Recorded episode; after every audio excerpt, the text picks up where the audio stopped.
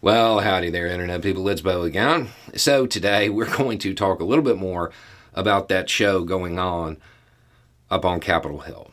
We're going to answer a couple of questions um, that have come in, and we're going to provide some much needed context because people are believing framing, and don't do that uh, because that's not really what it's about. So, first, the, the most common question came from people overseas How long is this going to go on? As long as it needs to. this will go on until somebody reaches that magic number. Um, it, it could go on a really, really long time. It could be resolved tomorrow, but it goes on as long as it needs to. And while this is going on, the United States does not have a functioning House of Representatives.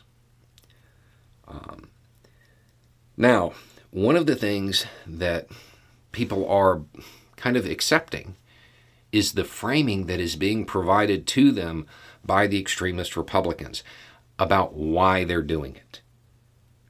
That's not really being questioned very much, and it should be. Um, there are some people who are bringing it up, but it's not getting the airplay that it should because this is not an ideological thing. This is not about policy, it's about power.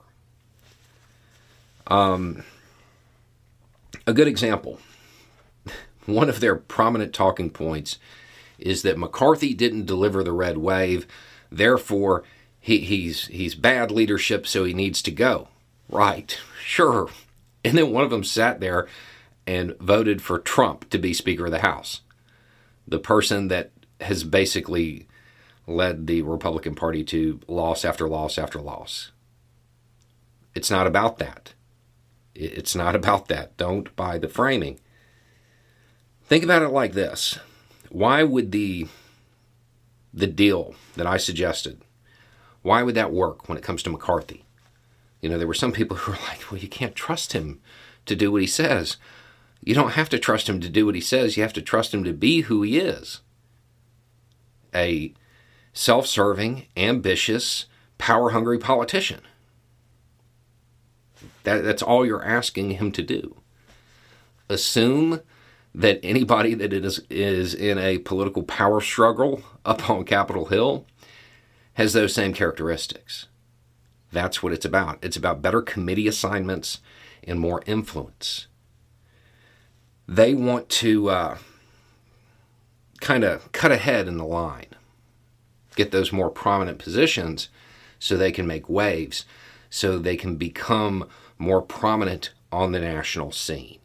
We talked about how this was going to happen back when Trump was still in office. We talked about how people who were in heavy red areas, right now, all they have to do is echo Trump. But once Trump's gone, well, then they have to have policy to stand on, and they don't have any, so they'll, they'll lash out. And here we are. Um,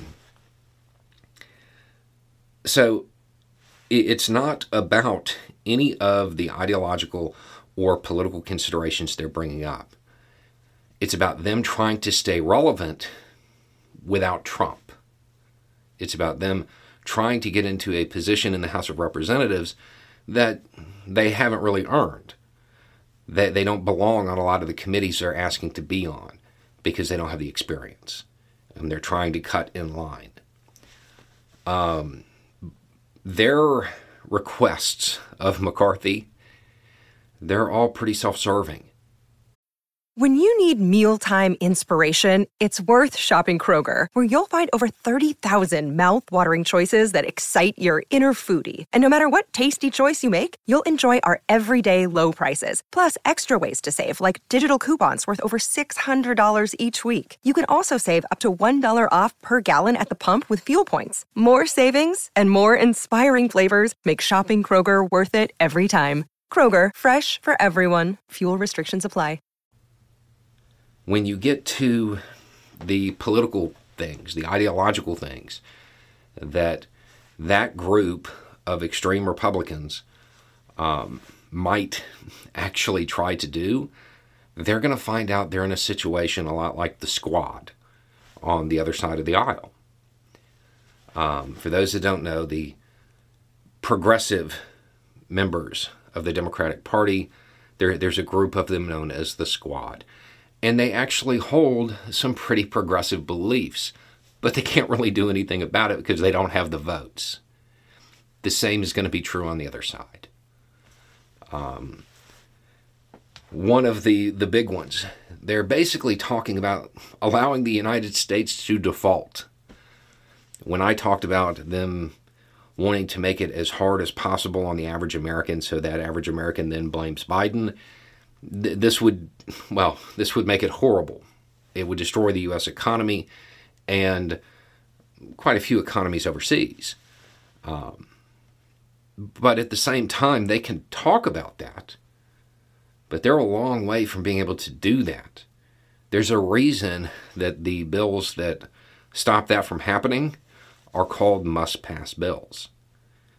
They're, they're not going to be able to convince almost the entirety, or, or yeah, the entirety of the Republican Party to allow the U.S. economy to collapse.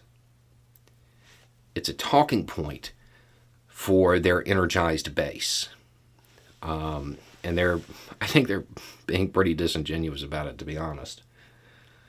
But if you look, you have a whole bunch of people who are from deep red areas, so they know they're not going to suffer for this next time they go up for election, who are trying to grandstand, to cut in line, to get ahead when it comes to committee assignments, to gain more national attention because they don't have Trump holding them up anymore.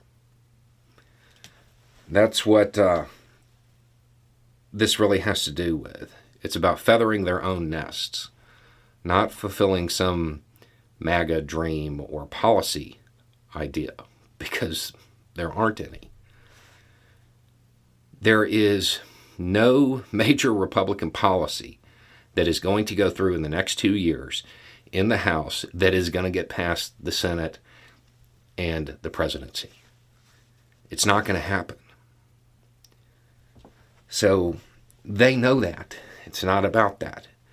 It's about them serving themselves, not serving the people. Anyway, it's just a thought. Y'all have a good day.